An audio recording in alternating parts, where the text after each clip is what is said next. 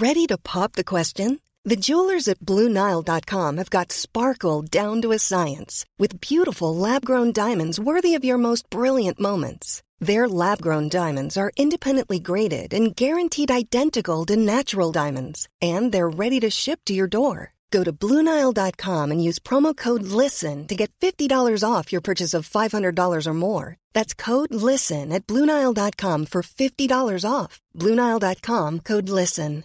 Hey, I'm Ryan Reynolds. At Mint Mobile, we like to do the opposite of what Big Wireless does. They charge you a lot, we charge you a little. So naturally, when they announced they'd be raising their prices due to inflation, we decided to deflate our prices due to not hating you. That's right. We're cutting the price of Mint Unlimited from thirty dollars a month to just fifteen dollars a month. Give it a try at mintmobile.com slash switch. forty-five dollars up front for three months plus taxes and fees. Promo rate for new customers for limited time. Unlimited more than forty gigabytes per month slows. Full terms at mint mobile dot com.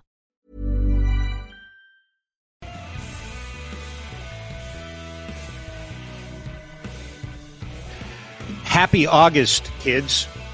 Glad you could uh, spend some time with us today. Uh, I am me. You would be you. Uh, welcome to Just a Game. We are live in the Oodle Noodle Studio. I want to thank them for their partnership. Um, we have a real, I think, a really neat show today um, because it's my show, so I get to call my shows neat. Um, and it's it's not for a broad audience. This is not going to be Craig Conroy numbers, but very few things will be.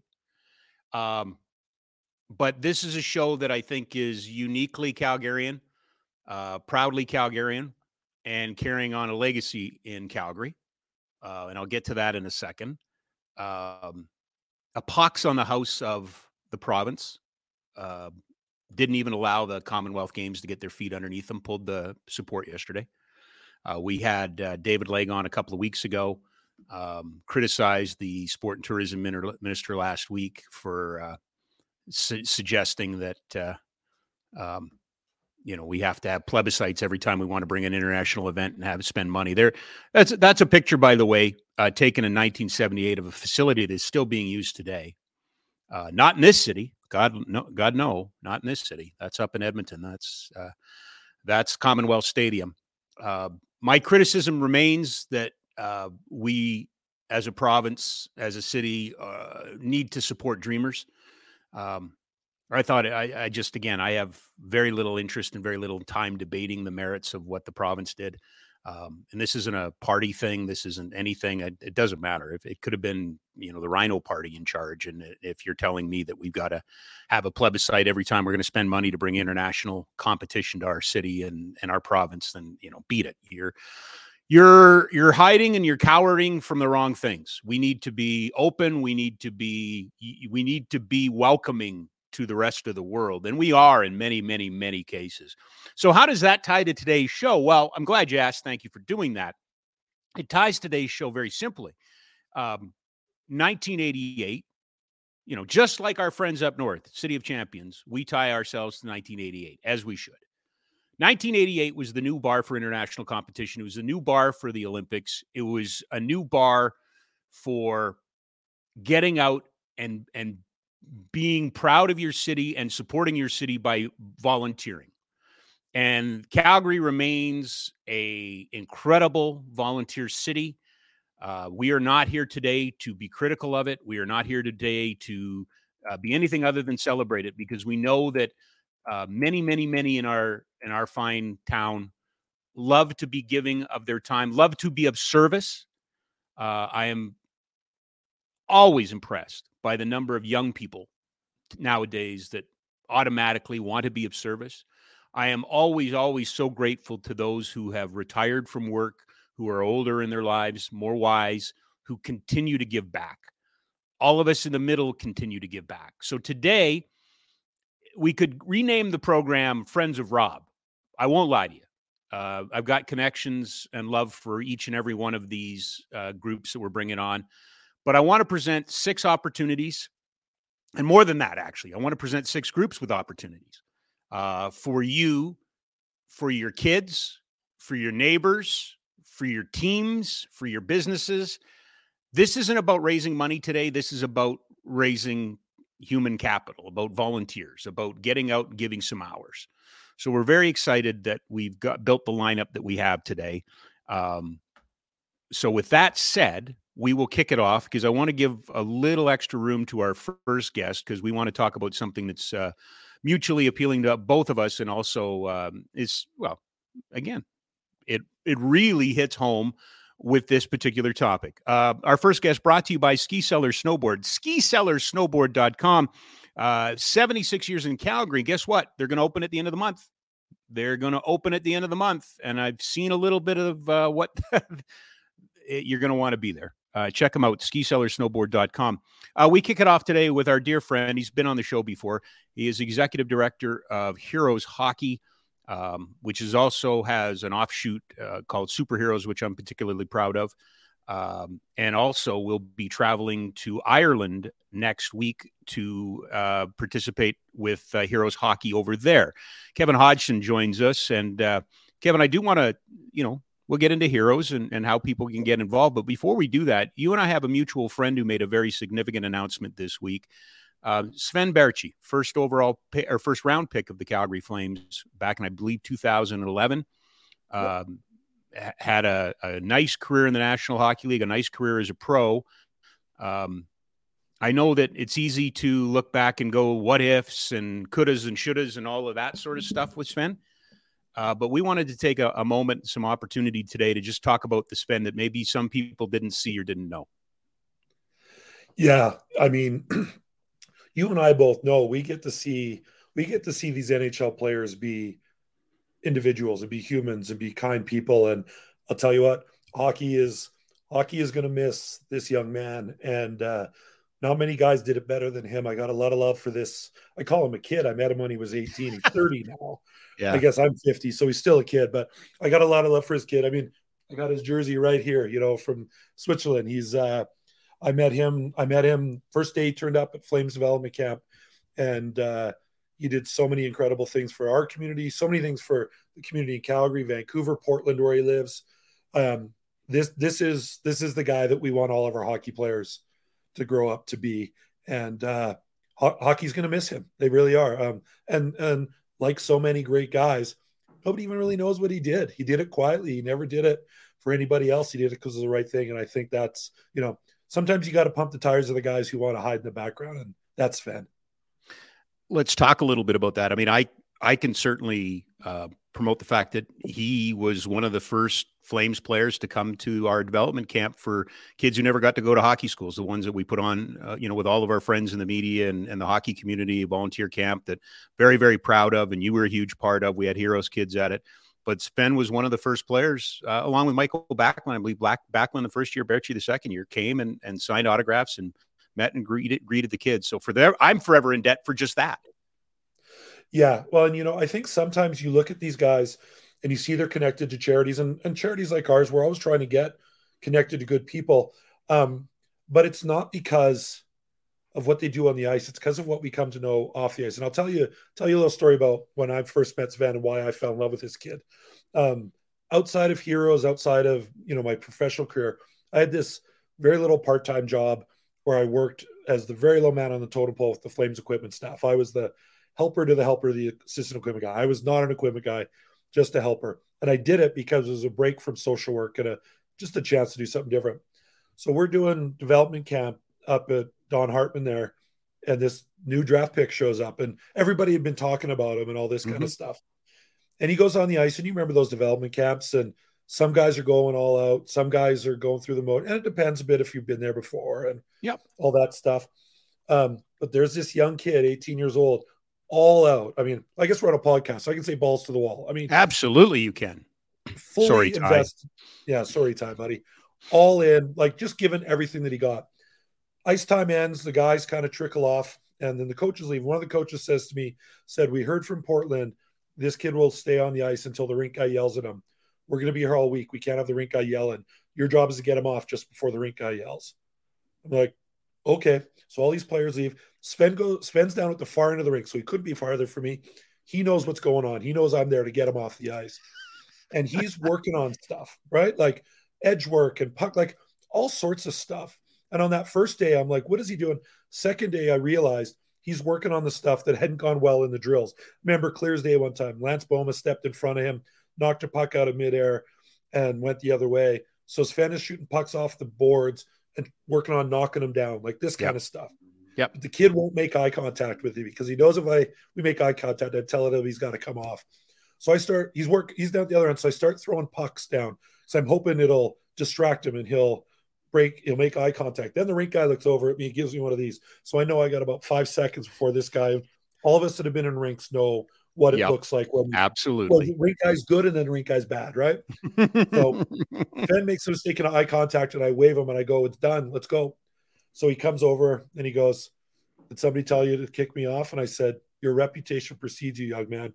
I said, how about this? Whenever I rattle the gate, that means it's time to go. I'll give you all the time in the world. But when the gate gets rattled, you come off. That's what we did the rest of the week. But I, what, what you fall in love with is the person who's devoted to his craft. But the coaches had left, the G Ms had left this week. Nobody was watching them. You know, it's it's that adage of winners, you know, winners yep. win when nobody's looking. They just go to the games to pick up the accolades, right?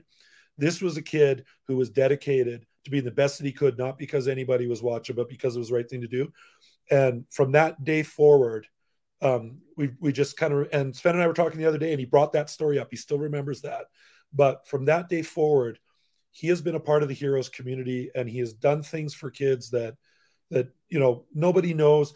He does, we ask him for just come for a visit and he does so much more. He's mm-hmm. raised money. Like you, you could go on and on, but The, the mark of the character of that guy. And, you know, one more, you know, I think shows the character of this guy. He's playing for Vancouver. He's here playing on a Saturday night. I'm at the airport Sunday morning and I go, I, I go through security and there's Sven sitting on the other side of security while they're looking through his bag. And he looks like he looks bad. He looks bad. So I go to him, I go, holy smokes, I didn't expect to see you here. Cause the Canucks flew out. I would assume after the Flames game, this was after I'd stopped working down there and uh, he can't talk. He's he's got a jaw injury. His jaw his jaw wasn't broken, but it was misaligned. It's like totally out of alignment. So like totally opposite sides of your mouth. It yep. looked gross, all that. He couldn't talk. And I, and I said, let's go have some breakfast. I had some lounge passes. We went in the lounge. And I watched him cut fruit in little tiny pieces and drink yogurt through a straw. And I'm like, what are you doing? He goes, I came to the airport early. I want to get on a flight and get home. Because the sooner I can get home and see the doctor, the sooner I might get cleared. And I can get back to working out because I want to I want to be back with the boys. Easy thing to do would take his time, you know, and this yep. kid was, was doing that. And he did everything that way. He did it all the right way. He did it all because of what it meant to other people. He did it all because he understood that he had these own personal values that were important to him. And, and, you know, we're going to talk about volunteering. We're looking for people who live their values. We're looking for people who are genuine. You know, the world needs more people like that. And that is who that young man was from the day I met him when he was eighteen. And I know it was like that when he was in Portland mm-hmm. before. And to this day, yesterday, he goes, you know, I can still help out with Heroes, you know. I actually have more time now. And I said, oh, we're not done with you. Like, he's he's trying to figure out how in Portland he can help Heroes kids in Canada get connected to the game. And I wouldn't be surprised if he's not showing up at rinks across the country because that's just the guy he is.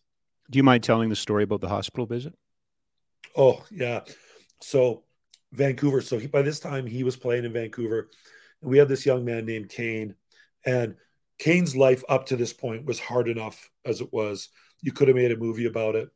And then Kane was about twelve, thirteen years old. And out of the blue, he has a, he has a massive stroke. Um, and nobody could figure out what was going on. And, it, and it's, it's changed Kane's life to this day. Um, and he had met Sven before and Sven had read books with him. Like he had done all this big brother stuff, cousin, yep. you know, uncle stuff. Yep. Like, so we text Sven and just say, hey, are you in Vancouver? Cause it was, I think it was, I think it was just before training camp and guys come back at different times or whatever. Or maybe it was end of season, whatever. Anyways, it was not a time he should have been in the city, but he was. We said, Kane had this stroke. He's in the hospital. It would sure mean a lot if you just pop by for a visit, but we prefaced him. He might not know who you are. Like, mm-hmm. and we said, we're just looking for fifteen, twenty minutes of your time, Sven. twelve hours later, he's still there. And he sat with a rolled up sock. It still gets me. A rolled up sock, they turned into a ball and they played catch back and forth and for like ten hours. And Sven talked to him the whole time. He brought jerseys, he brought pictures, like all this kind of stuff. And Kane wasn't really tuned in that this was Sven, but when he saw the pictures, he made the association that he knew this guy. And and Sven stayed, and then he said, I'll be back tomorrow. And he came back tomorrow. And then he said, I'll be back tomorrow. Like, he came, yep. kept coming back. And the nurses, you know, at the hospital knew who he was. And they, like, they realized really quickly, this wasn't an organized team visit. This was a young man doing right by another young. And Sven was in his, what, mid-twenties then? Mm-hmm. And and he grasped it. And that was before he was a father, but you could see the father he was going to become from that moment. And, uh, you know, it uh, it was it was massive. It was one of those things that doctors say something happened in this kid's recovery. Sven's, or uh, Kane's not back to himself, but Kane, things changed in his recovery for that. And it was because his buddy was there, right? And unasked, like, just because it was the right thing to do. Yeah. I, I I will always have a special part, part, or part in my heart for that kid. Uh, I'm not supposed to, like, I, I get it. And, and I'm not taking a shot. I, I, you know, Ryan Pike and the Nation Network guys have, have written posts about him and look at him from a hockey standpoint. That, that doesn't matter to me. That kid's a winner. Like, absolutely has always been a winner. The easy thing is for guys like you and me to sit back and poke holes at how well guys play hockey. We mm. should be celebrating. You know, yes. And this is the same with the women yes. hockey players. Absolutely. All these women pro players, these university players, whatever. Well, tell, t- okay, but talk about Emily Clark then, and talk about what, what we delivered yesterday. I mean, in that same regard, because that's going to lead us right into what we're going to talk about. Right. So we we met Emily Clark five, six years ago uh, when she was eighteen, nineteen years old, the national team.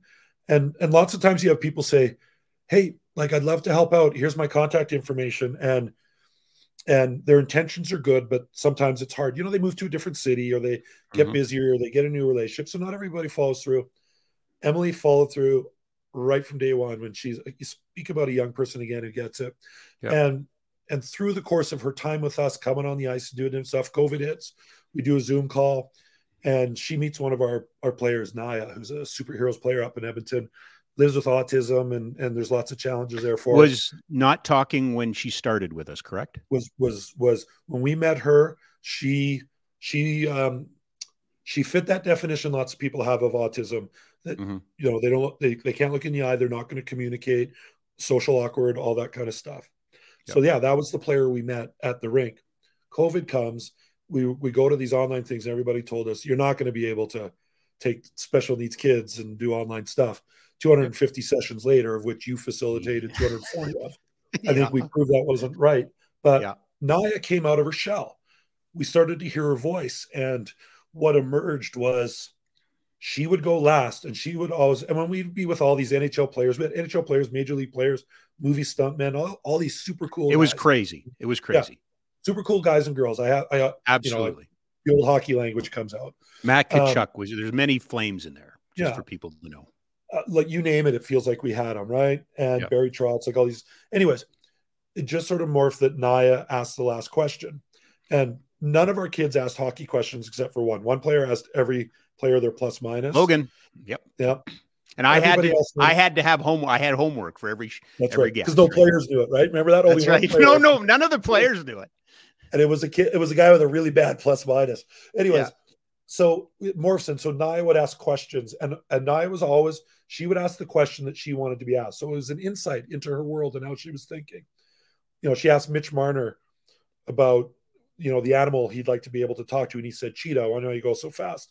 Yeah. And then he asked her, she goes, a narwhal, because no one knows why narwhals have horns, but a narwhal, narwhal knows, and I want to ask a narwhal. Like, this is how she works and operates. Absolutely. So I, I forget the question she asked Emily, but it led to a story that Emily, from when she was twelve years old, posted on the wall.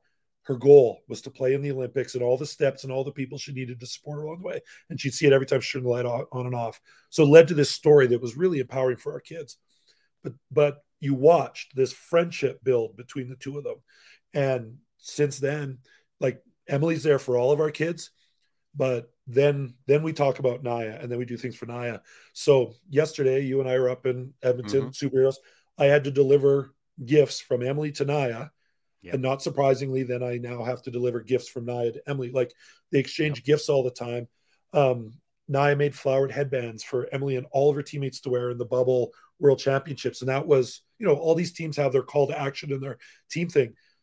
They wore their flowered headbands after every game. And after they won, and they, the players were sending pictures to Naya with their medals and these flag, like when, when, you know, and it, Emily and Sven are volunteers first and their hockey players second. Like none of none of the special stuff they did happened because of how great they are at hockey. Yeah, it's because of how great they are as people. Yeah. And this is what volunteering does and brings out. You know, volunteers make guys like me look good, right? Yeah. Like we create the programs, but the volunteers create the magic. And they go and do these things with these kids that change lives. I I had it happen again yesterday. You don't even know this. You know, I got an email from one of the young men, you know, connected to Hitman players that live in Edmonton, skate yep. with our kids, and made yep. a connection with a kid now who he's never connected with anybody, but for some reason he fell in love with him. So volunteers have the ability. I think in the old days, the idea was volunteers needed to come and change the world. We need volunteers to come and change one person's world. Yep. If everybody changes one person's world, we change the world. And volunteers can have a major, major impact if they want to. And all they have to do is bring them their genuine self. And I think Sven and Emily illustrate that, but guy or girl off the street who aren't high-level hockey players can have the same, if not greater, impact. We have, and we can go down the list, but um, we have so many. So let's let's take a moment. Can you break down HEROS and the different programs and, and what you offer? So HEROS is twenty-five years old uh, as an organization. Um, we've got programs all across Canada from Victoria, B C out to, to Montreal. And on the hero side of things, these are the kids with, with significant barriers to playing hockey. So finances are a major barrier. ninety-five percent of our players, their families identify that basic needs on an ongoing basis is a challenge. So when that's the world you live in, registration for sport, that's the, the last priority. Um, but it's also kids with additional barriers, other things get in the way. The analogy I always give is somebody could tell me I'll pay for all of your kids' registration so they can go play community hockey. And I would probably only lose three players because our players are dealing with, they don't have access to transportation. And the idea of a kid riding a bus to hockey each way an hour and a half looks really great in a Tom Cochran video, but it's not reality. It's not going to happen. Um, these are families who parents have to choose between going to the feed, food bank to pick up their food and, and bring their kid to the rink, like all these things. So we want to make it easy as possible. So we pick the kids up after school with, with buses and taxis, drive them to the rink. They have their ice time, their equipment's there waiting for them. We feed them and then we transport them back home. We it's the is make it as easy as possible and barrier free as possible. Now, no aspirations to turn them into a high level hockey player. They will never take Emily Clark's spot on the bench. This is about using the sport to remove barriers to sport. Get, then we can work with them to remove other barriers to be successful off the ice. They come in when they're in grade four. They stay as long as they want. So I always say to coaches, you know that you know when, when you're coaching and you say, man, I wish I could coach this kid for six or seven years, or man, I wish I could I could help this kid with his homework. I just know it's there. Like, and every coach has that. They've seen that kid where they go, man, if I could just, man, if I could just. Yep. This is the world of man, if I could just, because I meet kids when they're ten years of old, ten years of age, and all of our volunteers do. When you get invited to that high school graduation and they're the first person in their family to graduate, or you had a teacher tell you this kid will never do it, I get ten more years out of our volunteers when they have that experience. It's it's people who are willing to play the long game, and it's people who realize the way we way we move mountains with kids is through a relationship. Kids will go through a wall for you if you build a relationship with them. And so the way you do that is by spending time. You invest multiple years, and you're there for them every week. We, you know, we're not a place where volunteers can come once a month, to be honest with you. If you can come every week, there's a space for you because you're going to have a real impact to kids, and they're going to look to you. So that's the hero side. The superhero side is is similar in spirit, but it's for kids that live with disabilities, and that's where Naya comes from.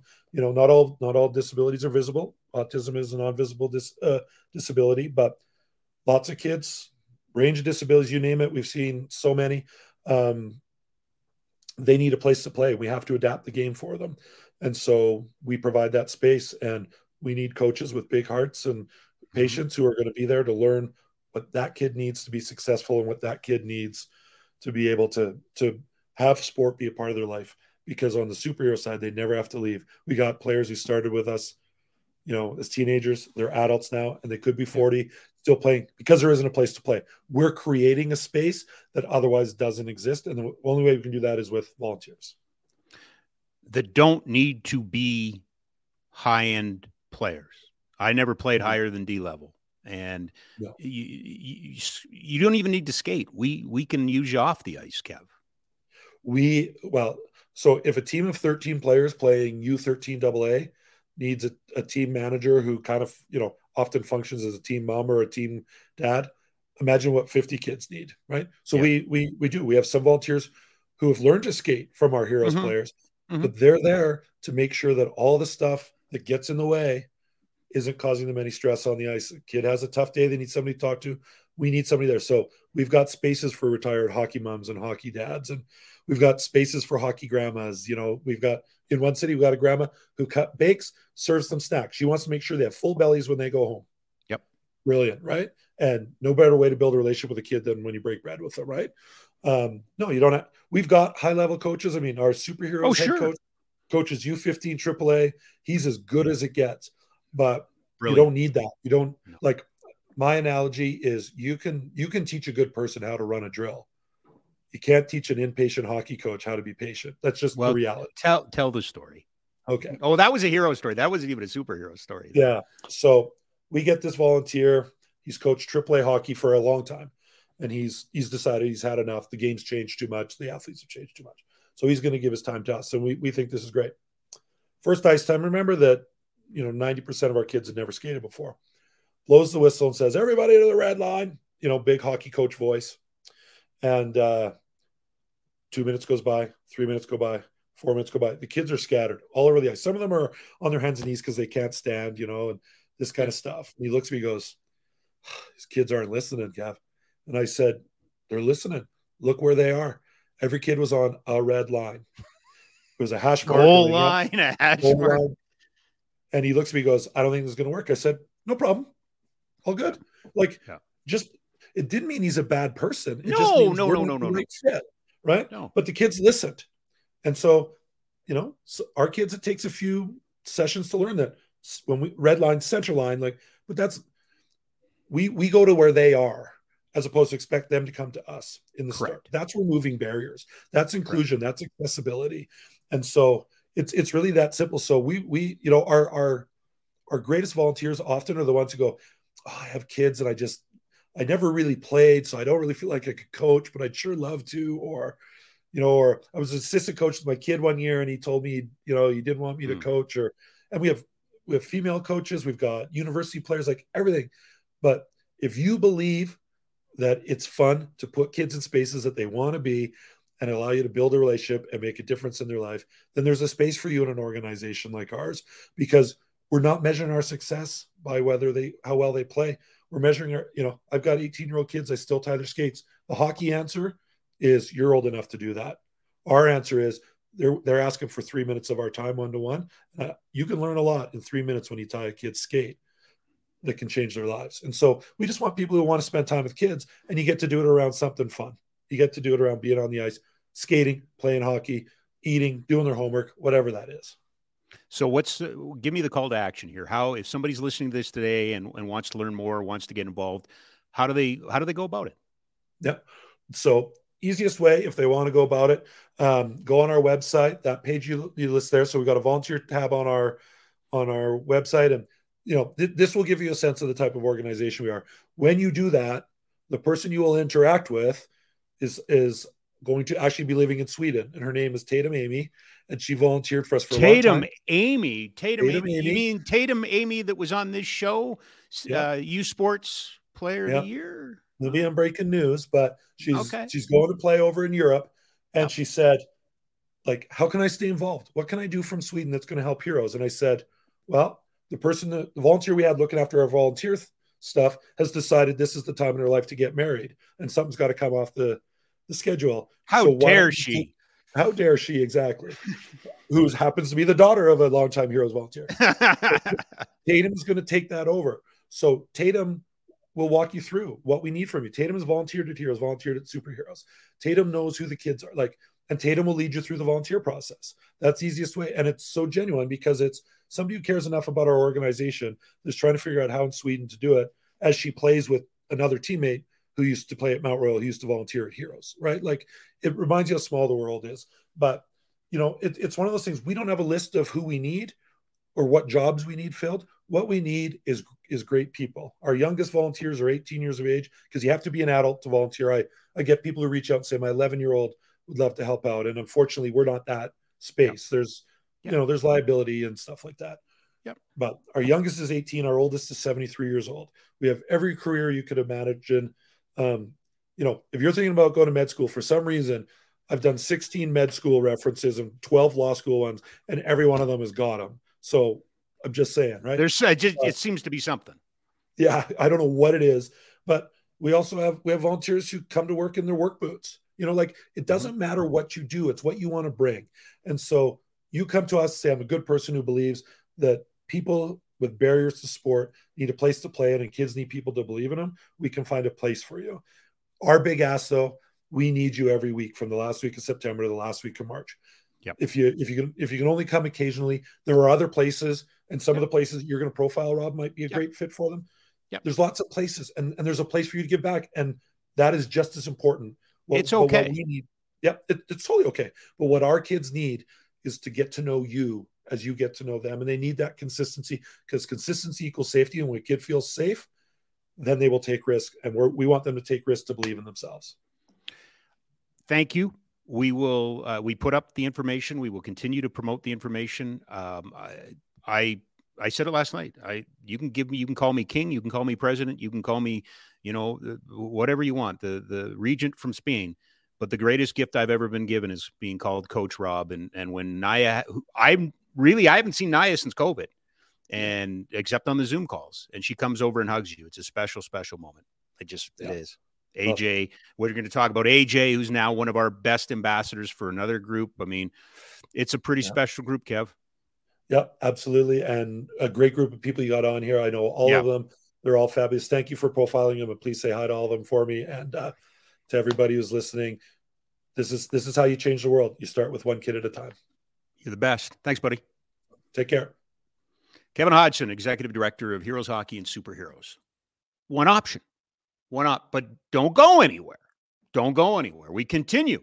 Our next guest brought to you by Ski Cellar Snowboard, ski cellar snowboard dot com. seventy-six years in Calgary. As I mentioned, they're going to be open up at the end of this uh, end of the summer, uh, end of this month, actually, which is pretty much the end of summer. And then then we get into uh, th- then we get into the well the fun months, right? The winter months. That's when you can ski and snowboard.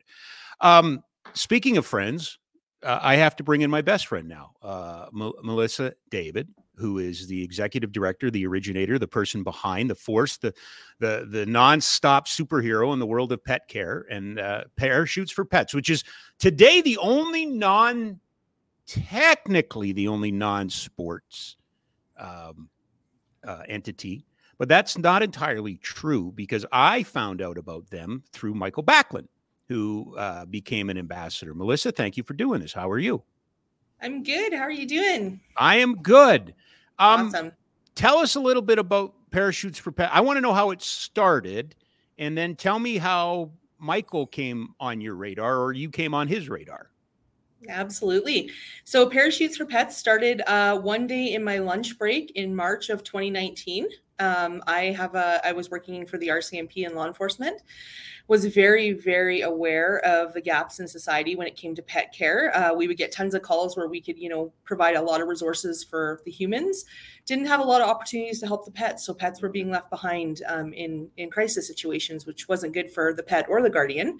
Um, one day I was just having, having my lunch, and I heard another story about a local pet store in Calgary. Somebody had abandoned their pet there, obviously looking for help to abandon it in a public place, but it was just a bit, a bit too late. Um, pet had to be euthanized, had some medical issues. I've always been a huge animal lover and volunteer, so I was uh, starting to look around to see where I could volunteer to help help people keep their pets and keep families together, and found out there really wasn't anywhere. So I thought, well, somebody needs to do something, and maybe I'm that someone. So Parachutes for Pets was created. And and then and COVID then. hit. COVID hit. And uh, so we went from doing, you know, thirty-seven hampers uh, to over six hundred requests. And so it was like, oh, wow, okay, we have to get some volunteers and we have to get going here. Um, and uh, met the lovely, lovely Backlund family. Uh, our first COVID Christmas, we started getting uh, organizations referring to us, as well as children coming straight to us, asking for things for their pet for Christmas. Uh, they were saying, hey, you know, I don't need Santa this year, but my dog needs a coat because we're about to become unhoused, and uh, I have a coat, my dog doesn't, it's going to be cold. Our hearts were broken. We put out a plea. We were a small charity. We said, hey, if you can come and bring some some items to help these kids at Christmas, we would love it. Um, showed up, and they showed up with a carload of uh, items. Had a great conversation with Mikael. Um, anyone that knows being out there. So anyway, uh, we talked. He talked about understanding the human-animal bond. His dog Lily had been sick and going through treatment. We parted ways. Um, a few weeks later, Mikael reached out again to let us know that unfortunately Lily had passed away and that it was a really tough time for his family. They hadn't lost a pet before, and he goes, "This is this is a grief. This is a huge process." And during that time of, of helping these children, lots of social workers and other agencies were coming back to us saying, hey, are you a fuel behind Lily's legacy and uh, honor her memory? And they were completely on board. So um, we created Lily's Legacy in honor of Lily Backlund. And to date, we've helped one hundred seventeen foster children in the Calgary area keep their pets when they transition. Wow. Um, that's amazing. And it should be pointed out that, you know, because I do, you know, full disclosure, I'm working with you on this project, but, you know, home, houseless, yeah. seniors, veterans, kids in, in you know, child care and, and foster care and domestic abuse uh, victims. That's that's the core group that Parachutes works with, correct? Correct. Yeah.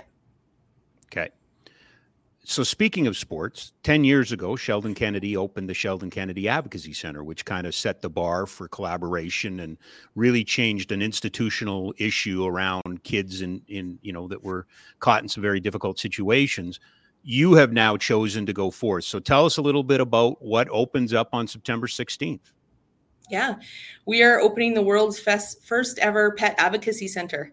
So much like uh, Sheldon's model, which we've studied and learned from, we are going to be a very collaborative space. And the idea behind that is uh, pet guardians coming into this space are going to be able to get everything they need under one roof. Um, so we find in society, owning a pet is a big barrier to a lot of things. And our space is going to be the opposite of that. That's where you're going to come when you're a pet owner to get help. So obviously, we're going to take care of the pet side of things. We've got an expanded pet food bank. We've got barrier-free education classes. Um, we're going to have grief counseling and bereavement for people who've lost their pets, uh, vet care assistance, um, warming and cooling space for um, Calgary unhoused pet owners. That's new. There's uh, to date, if it's cold, if it's smoky, if it's hot, and you have a pet, you're going to stay out on the streets. So we're going to uh, welcome them in and keep them safe. Um, a pet safekeeping program.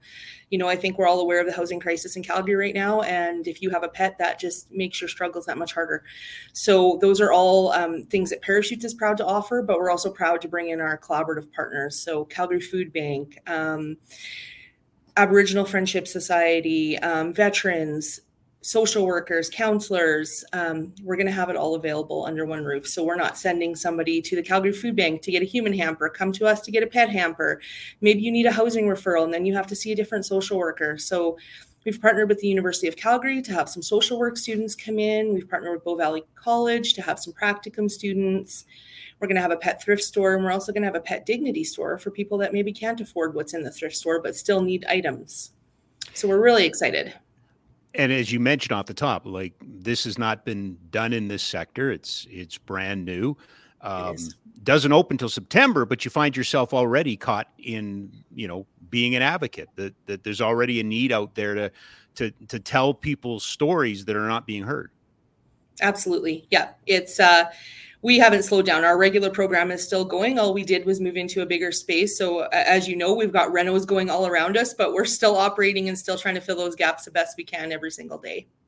So this is a show about volunteers, and I'm really excited about the opportunities that y- you have with the center. So tell us a little bit about who or what you're looking for in terms of volunteer help. Absolutely. We have a ton of volunteer availability uh, with our new space. And quite frankly, it's only going to work with volunteers. Um, it's it's a big initiative, and it's going to be a community-driven initiative. So, you know, we are looking from everything for people to maybe take a shift in our thrift store, um, maybe help us sort donations for the thrift store. Maybe you want to help us put some hampers together in our pet food bank or itemize that. Um, You know, we have a vet care area, so maybe you'd like to help do some triaging when we have our vaccine days. Um, you, we have some administrative opportunities. If, you know, you don't really want to work directly with clients or pets, that's that's always an option. Um, and then warming and cooling. That's going to be quite busy in the winter months, as well as safekeeping. Um, there's going to be lots of lots of roles there. So, um, and if there's anything else you think you'd like to help with, please just reach out and chat with us. We'd love to meet you, connect with you. Yeah, and it really is kind of a blank slate in the sense of, you, you know, as opposed to a, a sport where you probably, you know, some would feel like they need to have a background in it. This is really about bringing your skills forward. I mean, absolutely. Marketing, social media, photography, art, all of it can. Did you even mention, like, you can even use just big lugs like me to move stuff around in the in the warehouse, right? Like there's yes, there's lots of labor work. Come on down. Yeah. And it, is is there also opportunities for for offices or teams or businesses or groups to to come and volunteer together? Absolutely. We love group volunteers. So if you, uh, if you're looking for a good corporate bonding day, please contact us. If, you know, there's two of you, if there's twenty of you, let us know. We've got jobs for everyone. Um, and, you know, Kevin mentioned it before, uh, any things that we need to look out for? I know that you have a, an onboarding process, right? Mm-hmm. Yeah, we have an onboarding process for sure. Um, some paperwork, and Lauren will get you all set up with that if you reach out. Um, just as protection, obviously, we work with vulnerable individuals, and, and we want to make sure everybody's safe and protected. Um, and we've got, you know, intensive training, because some of the work we do is a little bit heavy. So we, we understand that, and we want to set you up for success. So, um, you know, we have a general process, and then depending on what role you do, there might be a little bit more involved, but uh, we definitely want to chat with you. So if you're interested, reach on out. It's kind of appropriate to use this term, but uh, is it all right if I let a couple of bag or cats out of the bag? Um, I think for the thrift store, you yeah. know, we'd be interested in working with, you know, organizations that would like to give, you know, even their clients some experience in the business side, and, you know, take a day a month. And we've talked already to a couple of groups that would like to do that and come in and, you know, and get that experience. And I think experience is another thing. Like, I, I think we're really talking to a lot of the college age, you know, youth that are maybe thinking about veterinarian medicine or social work or whatever. What a great opportunity to come in and get exposed to the industry, right? Absolutely. Well, look at our young Jeffrey. He's the best example going. Yeah, he is. He really is. Doctor Aquarium, which he is. Uh, will make sense. So that was the other cat I was going to let out of the bag, but we'll we'll Red. talk about Kron some other time. But um, yeah, I mean, it's the, the world really is is right in front of anybody who who would like to give back in a meaningful way. Um, all kinds of opportunities. That's the cool part. Absolutely. Yeah, yeah, definitely is. All right. Call to action. How do people find you? How do people volunteer? Where should they go? What do they need to know? You betcha. Go to our website um, at w w w dot parachutes for pets dot com. There's an application. It goes right to our volunteer coordinator, Lauren. Um, she's fantastic. You'll love her. She's a little Aussie that we brought in, um, and she is just awesome. So she would love to connect with you. Um, you can also give us a call. Our number's on our website if you'd prefer that, um, or you can email us. But either way, we will uh, get back to you. And we should mention uh, a cadre of ambassadors. We mentioned Mikael Backlund, uh, Brent Kron's an ambassador, Grace Dafoe's an ambassador. Lots of people that people on this show will be familiar with. David Legon, uh, Darren Haynes. Uh, I'm going to miss Katrina LeMay-Doan, Trent McClellan. You got some really neat, and you've added one this week too. You betcha. We were very excited this week to bring Mackenzie Wieger on board. Actually, we were really excited to bring Ziggy Wieger on board, but he had to bring his dad, Mackenzie, with him. So, um, yeah, really looking forward to working with the Wieger family as we go forward. Yeah. And and for those who are wondering, not a single implication to on-ice anything. So, you know, I, I it was really interesting, some of the responses on social media, because the, people were looking, no, Michael invited Mackenzie in. Like, that's Absolutely. how that's how teammates – That's that's what's happening here. People are learning about it and saying, you got to be part of this. So that's the really cool part. Yes, absolutely. Um, chatted with Michael yesterday. He's excited. He's ready. He's going to be at our grand opening on September sixteenth. So don't read anything into it. Yes, don't read anything. Uh, Melissa, congratulations on, on what you've done so far. It's amazing. We hope that uh, this inspires a few, you know, fifteen, ten, five, four, one thousand people to, to get a hold of you, because all, all of them will help. All of it, all that help, all that help will go to good use at the New Pets Advocacy Center. You betcha. Thank you very much. All right. Melissa, David from Parachutes for Pets, uh, brought to you by Ski Cellar Snowboard. Ski Cellar Snowboard dot com, seventy-six years in Calgary. They've got the best. I mean, when you're looking, when you, you know, if you want to talk to an expert, somebody who goes down the hill every weekend, go to Ski Cellar Snowboard. If you want to talk to somebody who might be, you know, not that there's anything wrong with other sports, but might not be a skier. I'm, you might want to go to other places, but somebody who's, you know, invested in what you're doing and what you're asking, that's Ski Cellar Snowboard, Ski Cellar Snowboard dot com. Uh, it is our, uh, it is our volunteer program. And actually our next guest is the impetus for said program. Um, he's the one that suggested it, so you can blame him. I'll give you the email and you can send him the hate mail. Uh, I shouldn't say that. Mike Kelm is our next guest from Ringette for All. You know him better as Noah the goalie's dad and Ty, who won't let me swear his dad.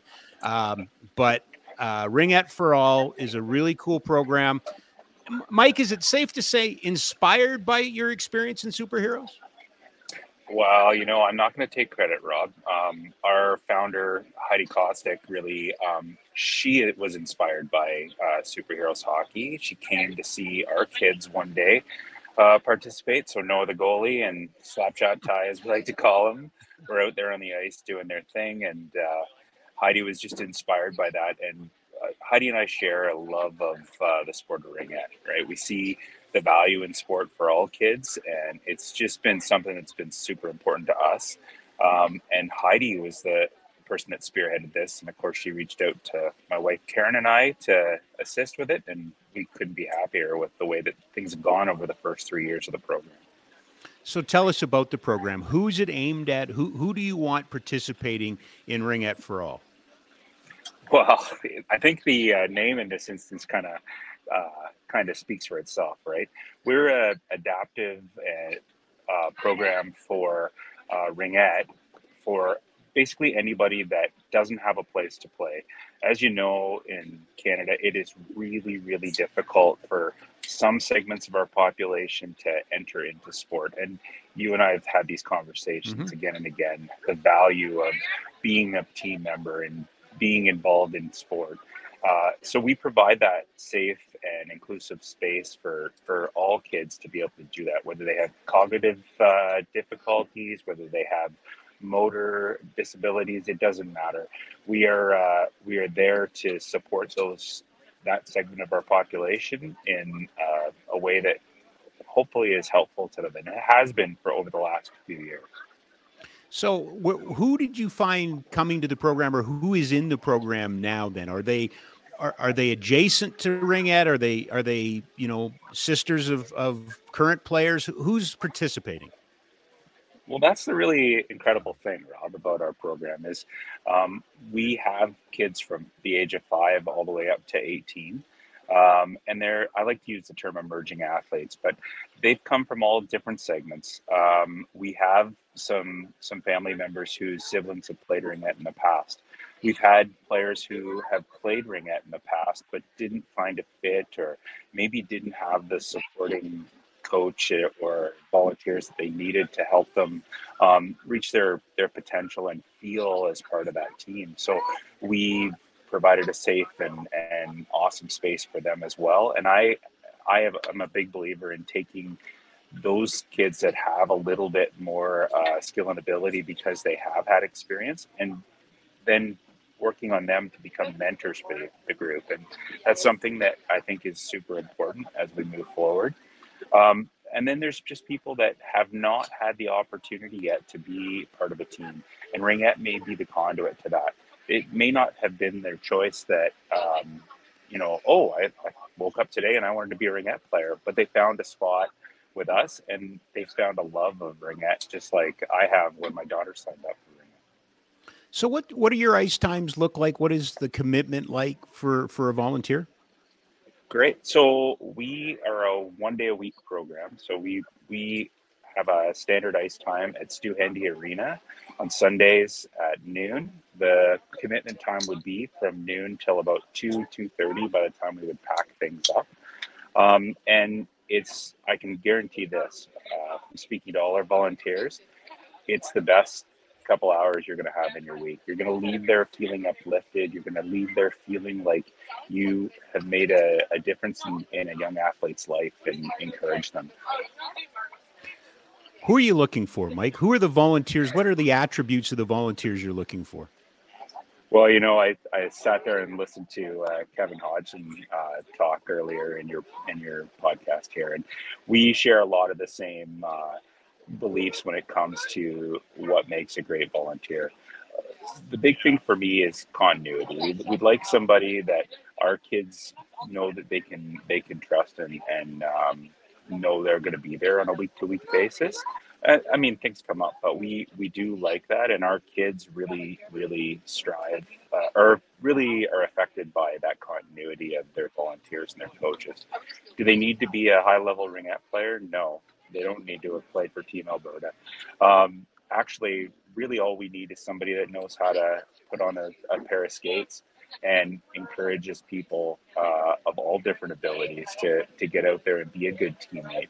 We're about um, a three sixty kind of philosophy when it comes to the athlete, right? Mm-hmm. Um, we like to encourage not just the athlete on the ice, but the athlete in their um, communication skills outside the ice. Uh, we like to, to support the families in the stands. And a lot of times we're dealing with families that have never had an opportunity to have their child play an organized sport. So we find a lot of times we spend our... Millions of people have lost weight with personalized plans from Noom. Like Evan, who can't stand salads and still lost fifty pounds. Salads generally for most people are the easy button, right? For me, that wasn't an option. I never really was a salad guy. That's just not who I am. But Noom worked for me. Get your personalized plan today at Noom dot com. Real Noom user compensated to provide their story. In four weeks, the typical Noom user can expect to lose one to two pounds per week. Individual results may vary. It's that time of the year. Your vacation is coming up. You can already hear the beach waves, feel the warm breeze, relax, and think about work. You really, really want it all to work out while you're away. Monday dot com gives you and the team that peace of mind. When all work is on one platform and everyone's in sync, things just flow. Wherever you are, tap the banner to go to Monday dot com. Everyone knows therapy is great for solving problems, but getting therapy has its own problems too, like finding the right therapist, fitting into their schedule, and of course, the cost. Well, BetterHelp can solve those problems. It's totally online and built around your schedule. It's surprisingly affordable too. Connect with a credentialed therapist by phone, video, or online chat, all from the comfort of your home. Visit BetterHelp dot com to learn more and save ten percent on your first month. That's BetterHelp, H E L P. Volunteers spend time mentoring families on what it's like to be a, a ringette parent, and what do we do? How do we cheer? How do we become part of, of the team? And then do those other things, the team uh, activities that that typical stream ringette does as well. We try to recreate that for them as well. Uh, a couple of questions. One, and and I should have asked this, or should have brought it up with Kevin, but I'll bring it up with you. Um, Somebody might listen and go, oh, you just need two or three. It's it's not like able-bodied sports where two or three coaches can do it. You really are looking for that almost one-to-one number, are you not, with a program like yours? Well, that's that is the the issue that a program like ours and a program like Kevin's has, right? Yeah. Um, we don't know until we get our, our participants on the ice um, what they need, right? And they're going to yep. drive our volunteer need. Yep. So we will always, that is my commitment, we'll always have enough volunteers to support the child. And if that means that they need three on one, if that means they need two on one, if that means I can put them in a group that has, you know, three in a group with one volunteer, that's great. But we don't know that until we know that, right? Um, I, I always say this, when, when we entered into this program, we didn't know if we would spend weeks at a time just working on getting a helmet on, on a mm-hmm. kid, because um, as you know, but mm-hmm. maybe a lot of your listeners don't, sometimes the sensory uh, needs of a, a some of our participants make it such that even just putting on a pair of Ringette pants might be a very difficult thing for them. And we work with our, our emerging athletes to be able to do that and, and be able to join the rest of their team on the ice. And that might be a process that takes some time. And that takes volunteers that are committed to putting in that time. And you you know this because you've lived this, being on both sides of this equation. Disconnecting the parent from the athlete is important too, right? That, you know, they need, yeah. you need to build that trust so the parent can just go be the fan and doesn't have to be on the bench and doesn't have, uh, you know, we learned that in Superheroes. It was really important to let you guys just go be parents and let us take care of the kids. And it t- you got to build up that trust, right? Like that's a, that's part of this process too for volunteers. It, it really is. And, you know, it's, it's funny. I've spent a lot of time being a hockey dad and, being uh, a Ringette dad and being that coach uh, on the bench or on the ice. And uh, when we entered uh, Superheroes, gosh, I think it was four or five years ago. Four now, years ago the, now, yep. No, the goalie, yeah. Yep. So um, Kevin told us right off the top that we'd be sitting in the stands and, and cheering on our, our kid.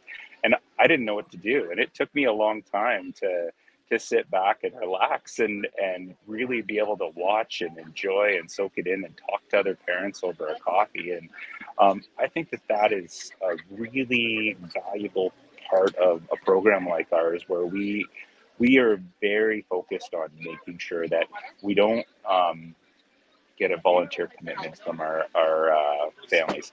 Some of yeah. them have stepped up and done bottle drives for us and done other uh, events to try to support the program, which is fantastic.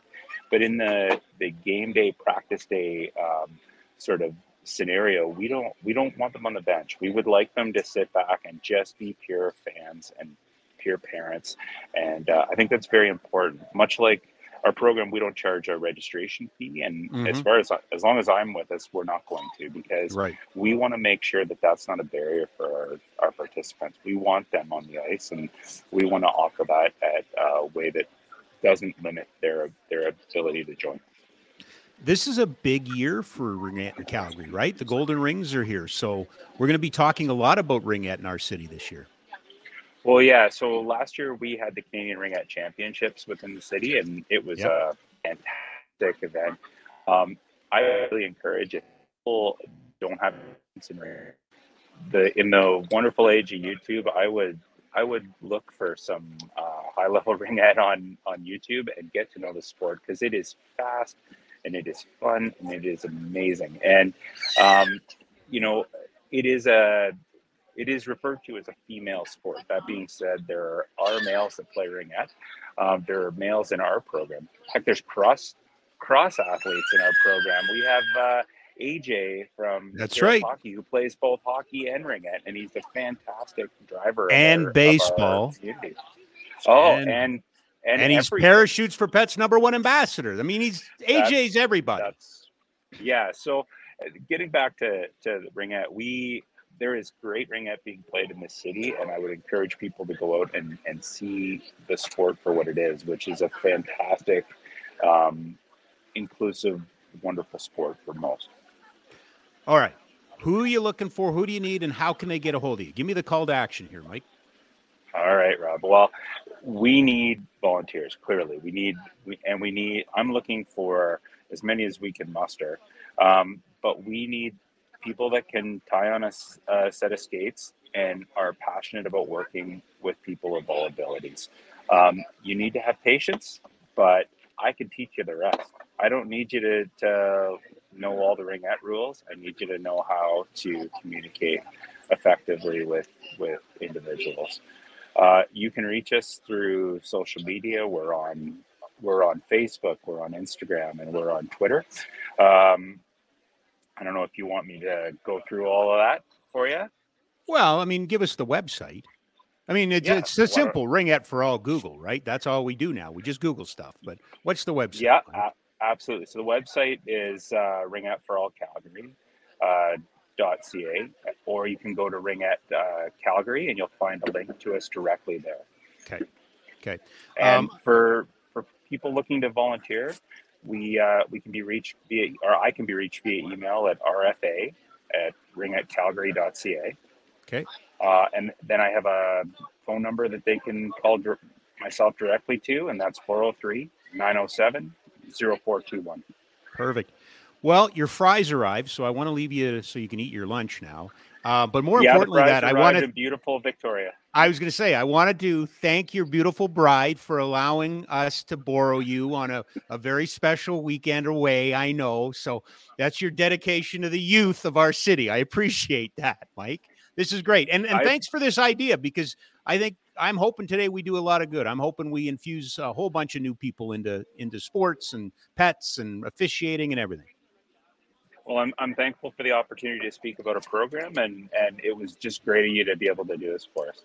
All right. Enjoy the rest of your vacation. Will do. Take care. All right, buddy. Mike Kelm from Ringette for All. Another opportunity. Uh, again, if you're a former Ringette player or you've been around the game, um, I coached my wife in Ringette in Fort McMurray once. That's a whole other show, um, quite honestly. Oh, they're still, I'm still paying prices for that stuff. You don't yell at your wife to to work harder. That, that I learned. Um, just didn't go over very well. I've since become much wiser. Um, we continue with our program uh, with another guest brought to you by Ski Cellar Snowboard. Ski Cellar Snowboard dot com is the website. He is my new bestest friend in the whole world uh, because I love what he does. I love who he is, and I love what he represents. Ian Pollard from the he's the president of the Calgary Basketball Officials Association. And all uh, in fairness, uh, we got to know each other through the Calgary Surge, and the officials have been out at every single Surge game this year.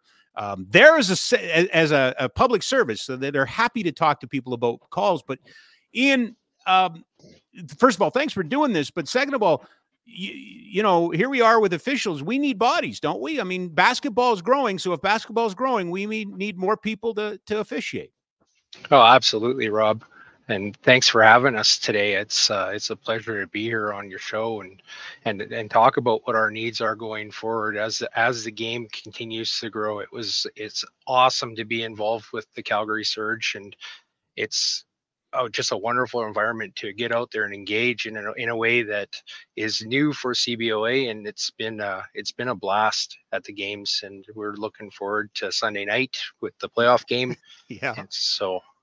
So we and, will definitely be there. So, and have you had some people sign up? We've actually, I'm really, really happy with the engagement that we've had from the public. Uh, it's I haven't checked the numbers today, but we are getting people engaging through our through our drive at the at the Surge. Last I checked, we were probably at about thirty people that have signed up through That's our different awesome. contacts. So it's been absolutely fantastic. Well, I tip my hat to you because you've taken a very um, respectful, fun tack to this. Like you, you haven't, you know, it's easy to say the sky is falling, and, and you and I both know that's the reality. I mean, that's sport wide. We know we have an official crisis, but you've chosen a different path. You've chosen education, you've chosen engagement, but you've also chosen to kind of promote what basketball officiating has that maybe some other, and, and I know this isn't necessarily your main thing, but I love talking to you about this. It's one of the few things that a mom and a daughter, a father and a daughter, father and a son could do together in the first year, right? Oh, absolutely. Like I look at my personal history. I've been a basketball referee in the province for almost thirty years now when I, when I actually think about it. And I actually, my dad got me started, and I could remember going to games when I even before I could drive, and we would go referee games in Edmonton together. And and after I was working, my my brothers all work and, and referee at a fairly high level as well now. And one brother's in Ontario refereeing in London, and my other brother's up in Edmonton. He referees university basketball there. So it's definitely a, a huge family affair. And even locally, we have lots of moms and dads and daughters and sons that are involved in our association. It's just a, a great way to stay in, involved as a family. And, and if you're passionate about it and you've got that family passion, like my family does, it's just an amazing way to share one more experience out on the floor. And there is a path forward, right? Like, you know, it's, it's, it's what the person needs. It's what the individual needs. But if they wanted to chase a dream here, that's completely possible, isn't it? Uh-oh. Did Ian freeze? or is he staring at me? Or a fourteen-year-old referee, and you've got desires to referee at the highest levels, the N B A. There's a path forward to there. We've got a, a wonderful member of, from Alberta that's actually an N B A referee. His first season was last season. We had representation at the different Olympic Games and World Championships. So the sky's the limit for anybody that has the talent and can be identified. And that's really what we're looking for, is the people that are passionate about the game and want to be involved in the officiating side and maybe looking for opportunities to develop and, and improve and move forward into those higher levels. So let's talk about some basics here. Do you know, do I have to have played basketball competitively to become an official? It's it's an advantage for sure, but absolutely not. If you mm-hmm. if you just have an a a passion for the game, even even a fan that wants to go and learn basketball, we have a wonderful mentorship program through C B O A that experienced referees will work with and educate. It's a, it's an ongoing education process when it comes to that. And, we're, and ultimately, we're just trying to get better as referees. So whether you're the first year guy that's just coming in and is working primarily grassroots and the junior high level, we're there, we're there to support that development and and tweak and and move forward people forward through our through the different programs that we do have. So, okay. And that's my next question. So, okay, I volunteer, mm. I take the course. Do I coach the Dinos against Mount, or do I ref the Dinos in the Mount Royal? Where do I start? Well, we really try to assign games to people based on their ability. If you have okay. that ability as a first or second year referee that you could be in a competitive high school game, and we've recognized that, we'll pair you up with somebody that's got a little bit more experience to make sure that you're there and not over your head, as it were. Yep. But in your first year, are you going to be working Dinos basketball? You would have to be really, really good basketball referee to, in order to do that. But yeah. it, uh, the possibility is there. But no, we really do want people to be successful. So yes, we do right. start them at the at the grassroots and with the younger age levels. But as you move forward through, and as we identify you with the skill and the ability, you. We give you more challenges, because that's that's part of the growth. You don't want to be stuck yeah. in that one spot for the, your entire basketball career. But if, hey, we've got people that want to referee junior high because they just like working with the younger kids. Sure. And they're tr- wonderful, wonderful referees, but they just don't have any interest in working any higher level. And we've got lots of referees that are at the junior high level that want to work high school, that want to work college and university. So The, the goal setting is such an individual thing when it comes to mm-hmm. referees, and, and we're there to help everybody as an right. executive and as an association. But unlike a certain boss I used to have in my life, you're not throwing me into the deep end right off the get-go. We try not to. there, there's so, we we try not to, but when yeah. we do identify the talents and yeah. we think that people are ready to get out of the kiddie pool and in, into the deep end, we'll we'll give them that opportunity to either sink or swim. But of course, we're there to support and make sure that if they are sinking, that we're there to help pull them up and get their heads above water. So what's the the process, the education? How how do I start? What's it look like? What what should be my expectation to learn how to be a basketball official? We right now, our director of um, education is putting together an online program. So it, it's going to be a weekly program here starting hopefully soon in, in August, because we are starting our, our public junior high season in, in September. So we want to have referees ready for that. But we do a fair amount of classroom work online uh, through Zoom, through um, Google Meet. And there, then we get you out on the floor in a in a controlled environment, in a, in a in a local gym here, and on a on a on a weekend or in an in the evening. So there's definitely some on the floor things that we do need to go through, but a lot of it's self study as well. I mean, mm-hmm. we, there's wonderful resources if you even just to get to the the rule book and you want to learn the rules. So you could go to the FIBA website, the international website, and download the current rule book and get into that and start understanding the, the rules, because of course that's part of being a referee. You need to know the rules, and it doesn't right. matter what sport that's in. It's just, we're talking basketball today. Um, little things like that, understanding your what we call the I O Ts, which are the individual officiating techniques. There's a whole manual on that. So if people want to do their self-guided study, that material is out there available for free from the F I B A website. That's amazing. Um, let's talk about the elephant in the room, retention. Mm-hmm. You do it. You oversee it. You're the president. Um, yeah. You know, how thick a skin do I have to have to, to be an official? That's a hard question, Rob, because honestly, it's it's getting harder. It okay. it really is. I think with the with the advent of social media, the advent of cameras on every phones, and we're dissected.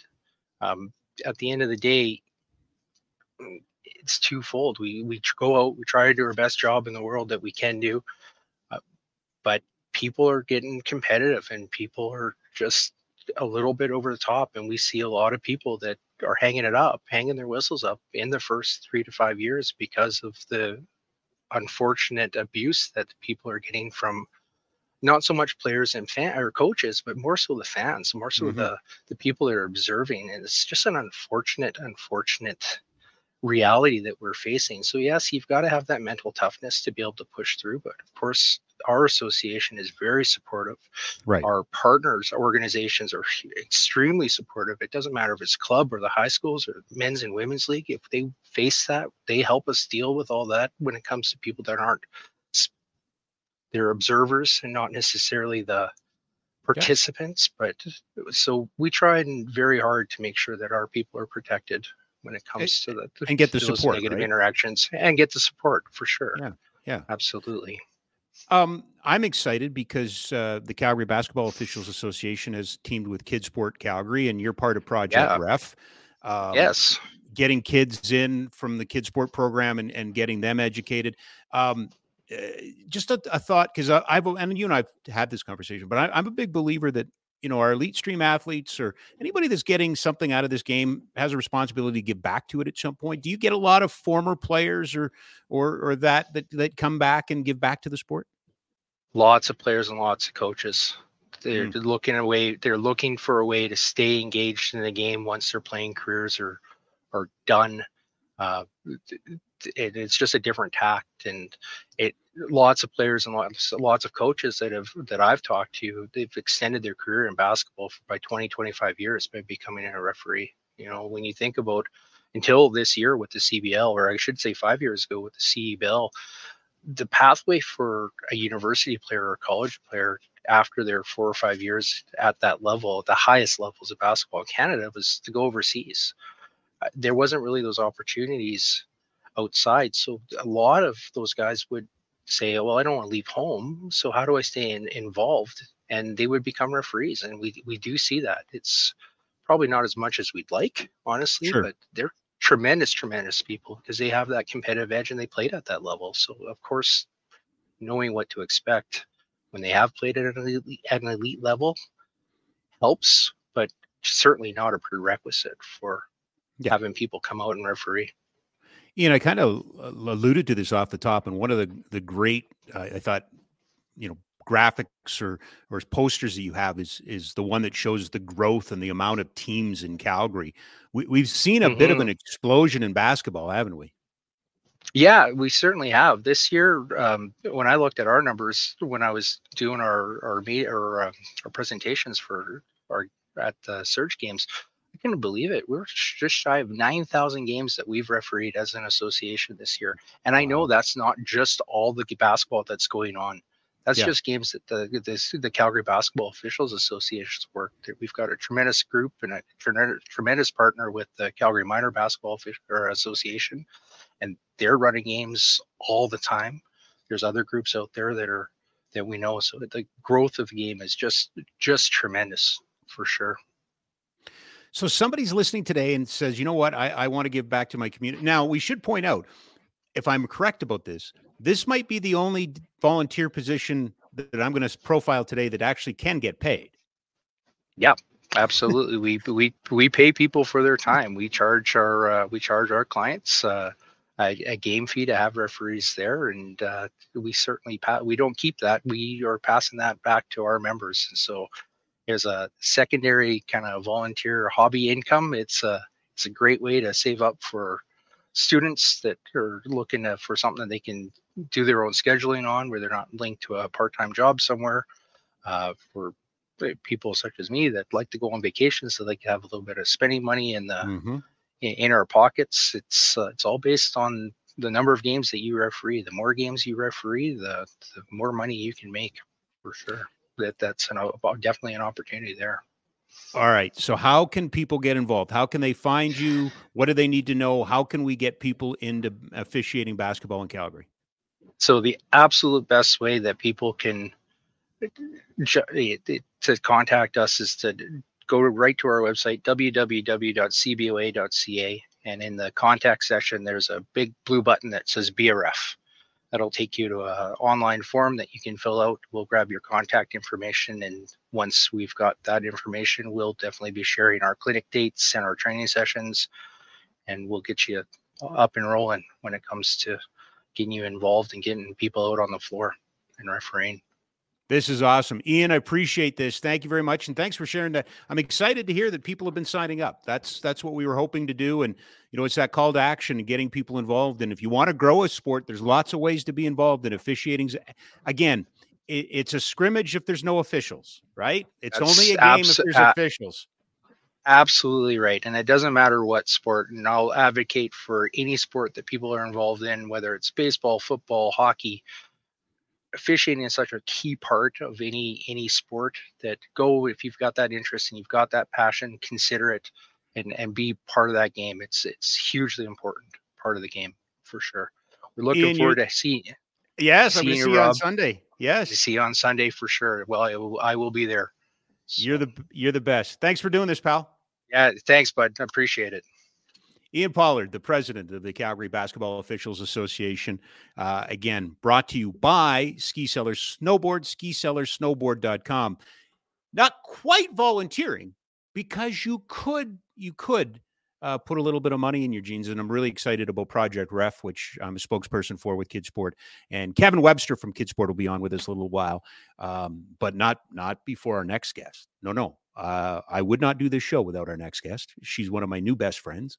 Uh, would you please welcome uh, from the uh, Adapted Hub powered by Jumpstart, uh, our friend Ashley Fox. Hello, Ashley. How are you?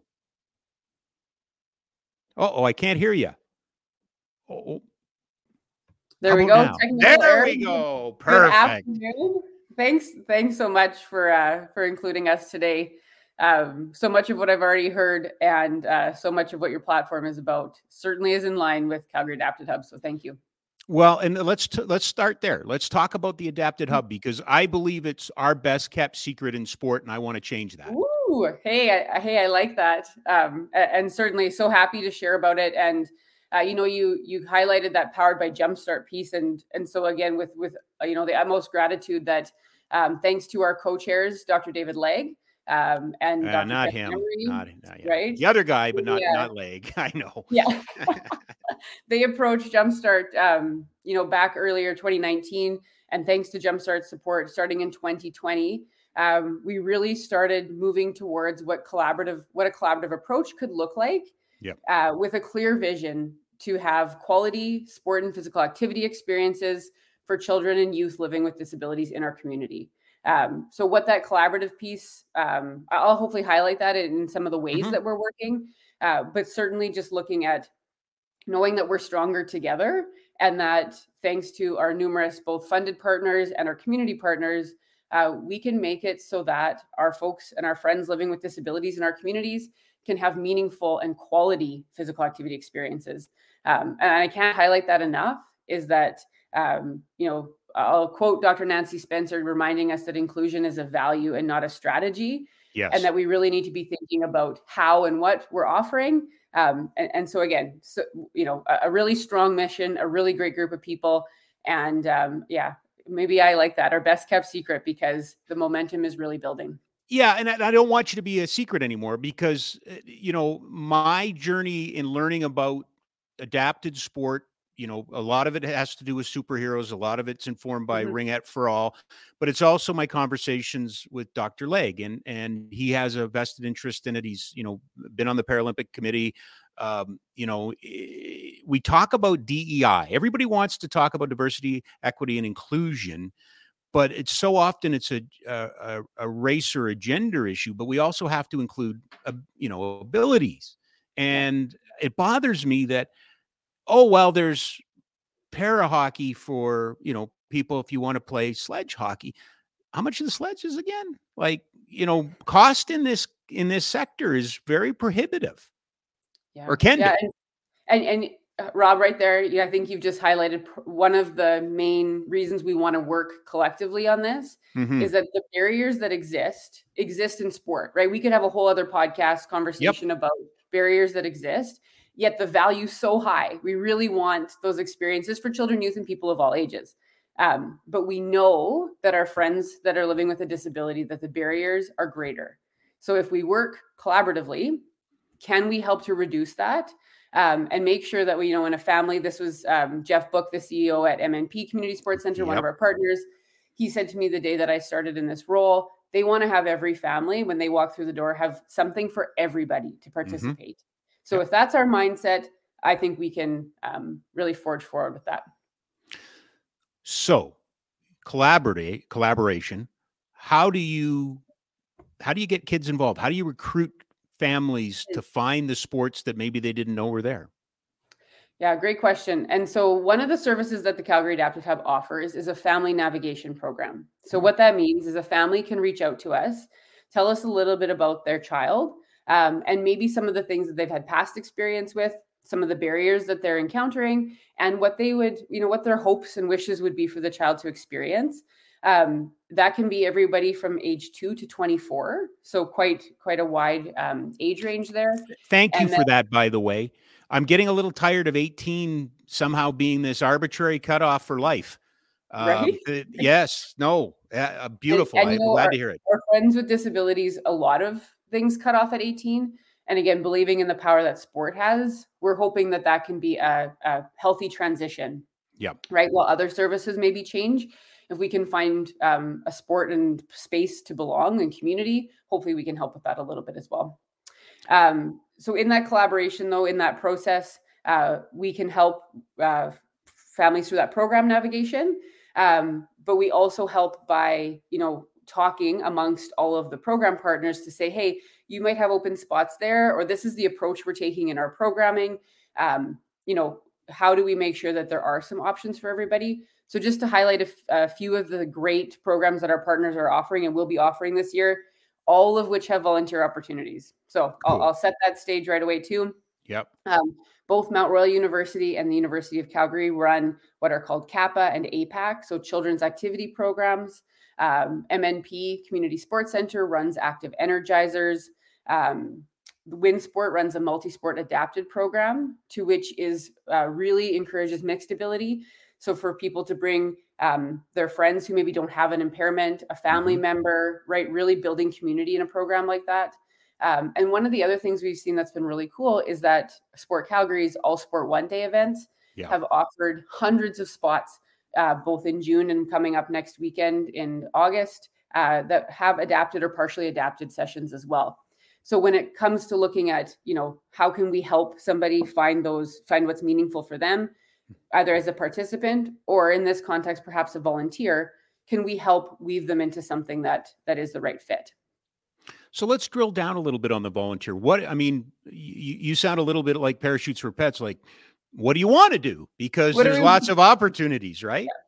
Yeah. yeah. And so that would definitely be a question. Um, coming from a long-standing family of volunteerism and growing up in a small Saskatchewan community, uh, you know, much like power of sport, power of volunteerism is, you know, they, they very much coexist. Yep. And so I think it does have to be meaningful. That volunteer commitment has to, it has to, you know, there has to be a spark or something that's feeding you as well. So we will definitely ask that question. And then I think the other thing is, is what do you, you know, what experience maybe do you have that would help us to enhance as we continue to learn more about inclusive programming? And then, or what do you want to learn? So um, in mm-hmm. most contexts, Rob, probably the easiest thing to say is, there is a lot of programming that runs, you know, maybe six week, eight week intervals, yep. one hour to ninety minutes at a time. That would be the most traditional type of volunteer capacity. Um, we do have a full operational research team, as well as a community advisory team. So maybe there's somebody listening today that isn't necessarily going, you know, interested in working with a seven or eight year old who's uh, embarking on a physical activity journey, but rather would like to give some of their other passion and experience um, through both research or community, the community advisory voice. Uh, we would definitely welcome that as well. Um, And a little bit about the research. That's interesting to me. That's the first time I've, I mean, I've seen board work before, but tell me a little bit about volunteer research work. That's very interesting. Sure. So yeah, we do, um, we have a, uh, University of Calgary is home to our research team. Mm-hmm. We have a, a community and knowledge translation coordinator that works with Calgary Adapted Hub. Um, and we are, what we're looking to do is recruit participants that are in the programs and help us inform, you know, what future work looks like with the hub and beyond, right? So that we can share right. that knowledge. Uh, but what that volunteer work might look like is helping with the data collection, helping with recruitment, um, attending research uh, symposiums. We run a, a monthly series of research symposiums. Uh, so if anybody was interested in that um, line of work as well, that might be uh, another opportunity. It sounds to me, and I don't want to make an overgeneralization, but a great place to come if you're thinking about a career in a related field, right? This is a, you know, I, as a broadcaster, we were always looking for that first radio job or that first, I would have killed, well, I did. I mean, I volunteered at a local cable station. It seems to me that if, if you're orientated in, in some of these fields, this is a great place to start. Yeah, d- definitely. And you know what? We are always open to a conversation as well. So even if that's what it is, is the spark, right? Maybe it's just a spark about wanting to learn more about accessible or inclusive uh, sport and physical activity. Just shoot us a note, get on our newsletter list, start to see. Uh, we highlight uh, through a monthly series as well, the impacts for inclusion. So people and organizations in the community that are um, that are really taking this on and, and asking folks with lived experience, what do you need? What do you, what is, what does this look like for you? What would, what would great sport look like? Right. Um, and maybe what's available and what's not. Um, so yeah, always welcome a conversation in that. In that I, I, I hate to use the word clearinghouse. That's not what I mean, but are you a connector at all for some of your partners? I mean, who, who may need volunteers? Is that another option here? Definitely. Definitely. And we're just, we're on the brink of um, launching a membership model so that somebody can sign up as a volunteer so that we can help to streamline them. Because, um, you know, as we know, between both social media and email yeah. inboxes filling up and sometimes things get missed. Uh, so definitely we would love to help, um, help be the connector there as well. What's the, you know, you've alluded to a couple of programs and, and this program that you're launching, but give me a sense of the next couple of years. What, you know, as you inherit this um, and move forward, what do the next couple of years of the Adapted Hub look like? Yeah, so I think um, uh, the the gleaming star for us right now with a lot of excitement is that year four, which has come this fall, is for us. Uh, we will be welcoming five new partners to our to our core group. Um, again, I mentioned before, we have a lot of community partners that we value really highly as well. Um, but around around that, you know, just the hub itself, we'll be welcoming Vacova, uh, Genesis Center, Calgary Y M C A, our friends at Siksika Health on Siksika First Nation and at Sutina First Nation. Um, and so I think, Rob, really, it's around also diversifying what we offer, right? Yeah. So so not only looking at our traditional sport and rec spaces, um, but also into some of our communities, both with our newcomers, um, looking to our friends in our Indigenous communities, and, and what else do we need to be doing to best serve uh, children and youth with disabilities? Is there an, uh, is there a, Edmonton Adapted Hub or a Regina Adapted Hub? Where where do we fit in the in the country when it comes to facilitating adapted sport? Yeah, we, you know, we really look to our friends in Victoria uh, uh, through One okay. Ability. They have a really similar uh, model. Uh, Andrea Carey is their executive director, and then uh, the Ability Center in Durham. Um, they have an actual like physical structure, so uh, mm-hmm. we have lots to learn from those folks. And then there is a hub starting in Ottawa, but that's about it. Um, so that would be another thing, you know, over the next couple of years, we would be more than happy to work alongside other communities that are finding um, that, that there's that need for collective impact and that they want to be working more collaboratively. Um, you, you know, a lot of the organizations that we work with um, at times can be running on fumes. Yeah. And so we know volunteer power is really important there, um, but we also know that collective work can really be helpful in that as well. So Ashley, somebody's listening today and says, that's the place that I'd like to give my time. What's, how do they get a hold of you? How do they find you? How do they, how do they begin to that journey of volunteering with you?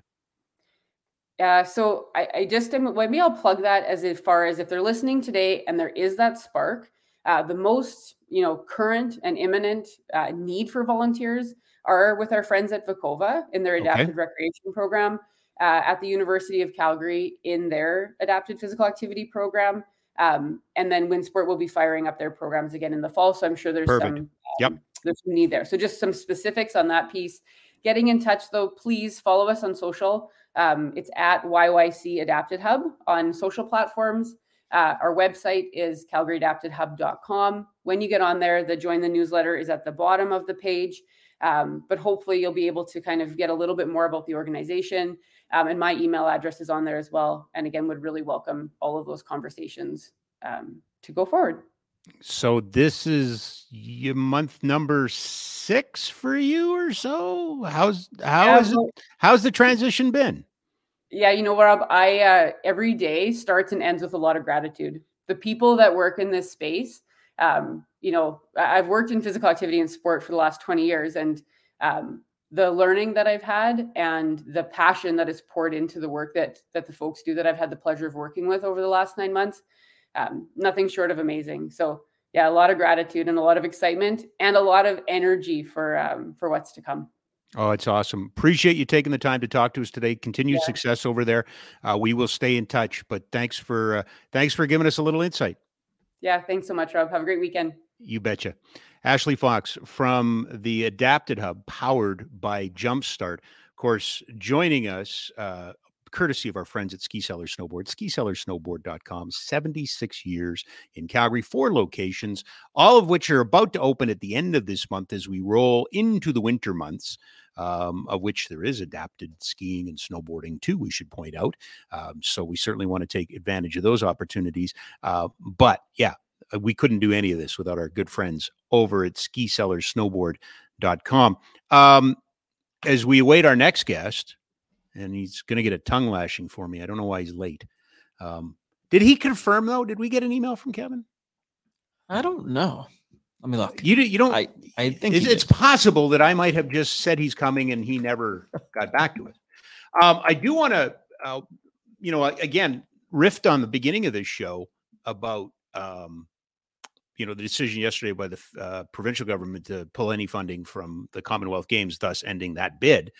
Um, We do have a major event coming, which is the Special Olympics Winter Games, which are next February into March. Speaking of volunteers, if your um, orientation is more of an event, I'm sure Karen Domey and Cheryl Bernard over at the uh, Winter Olympics, uh, Winter Special Olympics would love to have you. I know there's going to be a great need for volunteers there, a big need for volunteers.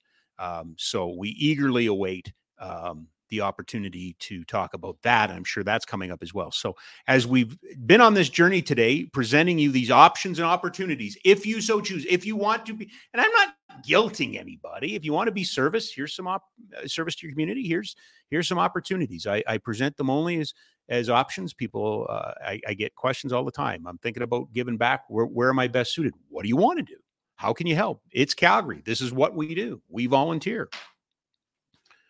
Did you find him? He hasn't sent anything, so... So it's did, quite possible... Did you sign him up? I any? might have signed Kevin Webster up and not told him. Uh, so if anybody's listening to the live stream and knows Kevin, you might want to give him a call. But I think he's... he. I'm worried he's on holidays now. So I um, recently stepped down from the board at Kidsport and, and the Sports Bank, but I, I can do this. This is no problem. Um So I'll get it started, and hopefully Webby will join us here in, in the next couple of minutes. I should. Uh, oh no, that's the graphic. You, I got excited because I saw the Kidsport logo. Oh, there he is. He has this nice little background. Um, but anyway, let's let's talk a little bit about Kidsport Calgary, which, uh, by the way, um, thanks to the generosity of Calgarians and thanks to the hard work of Kevin Webster and his staff, like uh, they they are incredible. Uh, Kidsport Calgary is the biggest chapter in all of Canada. And that comes in a, a couple of different forms. Um, it comes in money raised, but also money distributed and kids helped and equipment out. Uh, I believe Sports Central may, up in Edmonton, may still have a little bit of a slight lead in terms of um, in, in terms of uh, volume of equipment, but it's a little bit of a different shop and a mo- little more established. But in, in just in the last number of years post-COVID, um, you know, the uh, amount that is given to families or, or dedicated to families um, has gone up. Um, the volume of, of kids has gone up. Um, these are all good things. The the bad thing, if you like that, is it's the number staggering of kids that could um, use the help that that are, still aren't accessing it. Um, and so that's part of the mandate of Kidsport is finding ways to connect with the community, find who who who's out there that can use Kidsport's help that that doesn't necessarily get it, doesn't necessarily find it. Um, so that that is certainly part of the uh, mandate, um, as well as Sports Bank, which has kind of come under the uh, auspices of Kidsport. Uh, Brody and the gang do a great job there. They are always looking for volunteers. Uh, they always need help in intaking and cleaning and uh, drives, but also in in helping get kids into the equipment they need. Um, they have fitting days. Matter of fact, uh, last time I talked to Kevin, which was a couple of days ago, um, he he was in the middle of uh, I think they were doing thirty or forty kids uh, two days ago. So they can always use volunteers, and that's a great place as well for teams and businesses or organizations that want to do a, a group volunteer. You can certainly do it with the Sports Bank, and, and all you have to do is go to their website. Uh, Kidsport is always looking for volunteers um, to help with uh, events. Um, Kidsport is uh, present at, I believe, over one hundred events a year.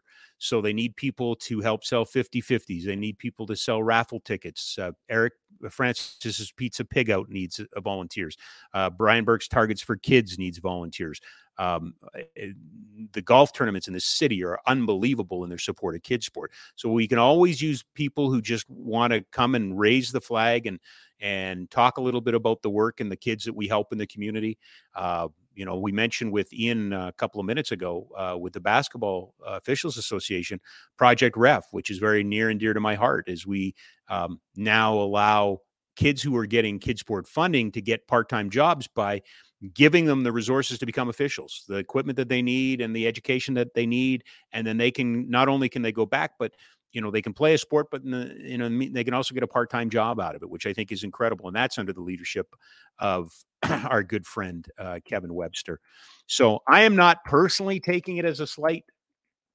Um, I'm pretty sure Jack's right that I just thought he was going to be here uh, and took advantage uh, or uh, sorry, uh, Yeah, I took advantage of them, quite honestly. But we'll give them the love anyway that they deserve because they're pretty incredible. Uh, Kidsport Calgary and the Calgary Flames Sports Bank. Two resources that can always use bodies, that can always use help. If you can, uh, make sure you reach out to them. Um, now, I'm going to go in a different direction, and maybe Kevin's going to join us. I don't know. Um, but I think I owe him an apology, but hopefully we've given him a little publicity. Um, and I mentioned Special Olympics. So, you know, all of these groups today need volunteers. Uh, Special Olympics Winter Games needs volunteers. I do this only not in a way to admonish anybody. I'm not trying to make anybody feel guilty. Exactly the opposite. This is an incredible city for volunteering. I just want to present some opportunities that maybe you, your kids, your family, your neighbors, your business, or whatever can use. We're going to break up all these interviews and post them individually. Um, but certainly uh, appreciate everybody, um, you know, taking the time today and uh, maybe investigating, asking some questions. There's nothing wrong with asking a few questions. Um, some good news. Bef- no, let's do it this way. Um, the opposite of that. Um, tough couple of days in this city. Um, a couple of weeks ago, we lost Dan Carson, longtime uh, radio uh, personality and, and voice of the Calgary Stampeders in in stadium. A couple of days ago, uh, my alma mater, my uh, alumni, Rogers, uh, lost Chris Bowen. Um, Chris, uh, at the just tragically at the age of thirty-seven. Um, I don't want to. Please don't want to give the impression that uh, you know. I I knew him to see him. He knew me to see me. We worked in the same building, um, but he was beloved by the news staff. He was beloved by the people that worked with him. Um, it's just. it's tough watching a young guy like that, um, that was so much promise, and, and he was so good at his craft.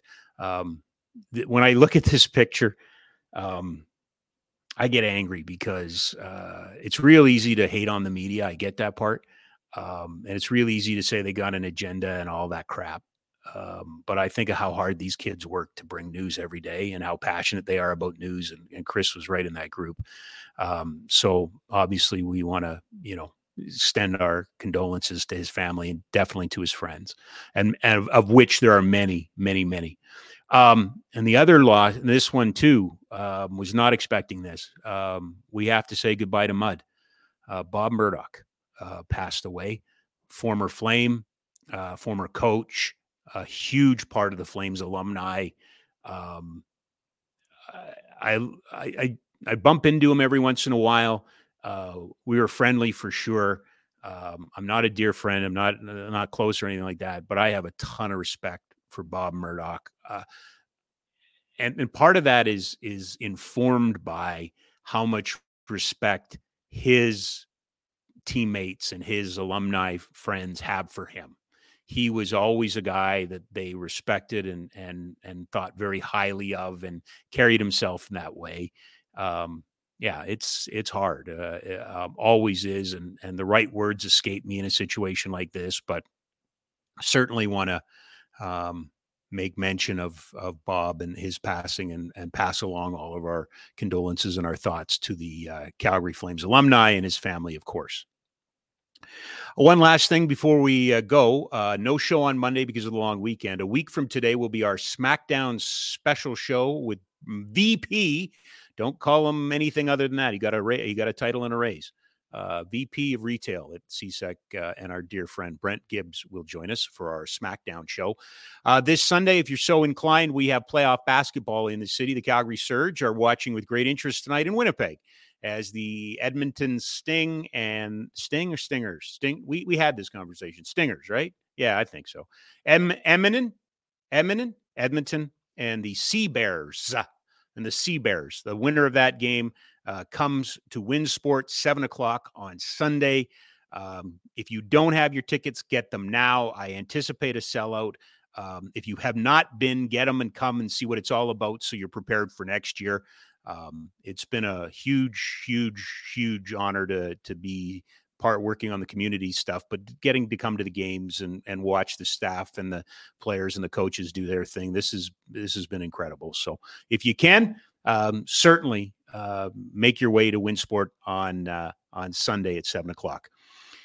Enjoy the long weekend. Thanks to everybody. Kevin Hodgson from Heroes Hockey and Superheroes. Uh, Melissa David from Parachutes for Pets. Mike Kelm from Ringette for All. Ian Pollard from the Calgary Basketball Officials Association. Ashley Fox from the Adapted Hub powered by Jumpstart. And um, it, it, I meant to invite Kevin Webster. I'm not one hundred percent sure that I did now. I'm I'm really starting to have those second thoughts. But Kidsport and the uh, Sports Equipment Bank can certainly use your support. Uh, thanks to Jack, who did an amazing job putting the show together. Without him, I am nothing. Um, and we're back in a week. We're back in a week. Uh, take care of everybody. Be good to yourself. Thanks, guys.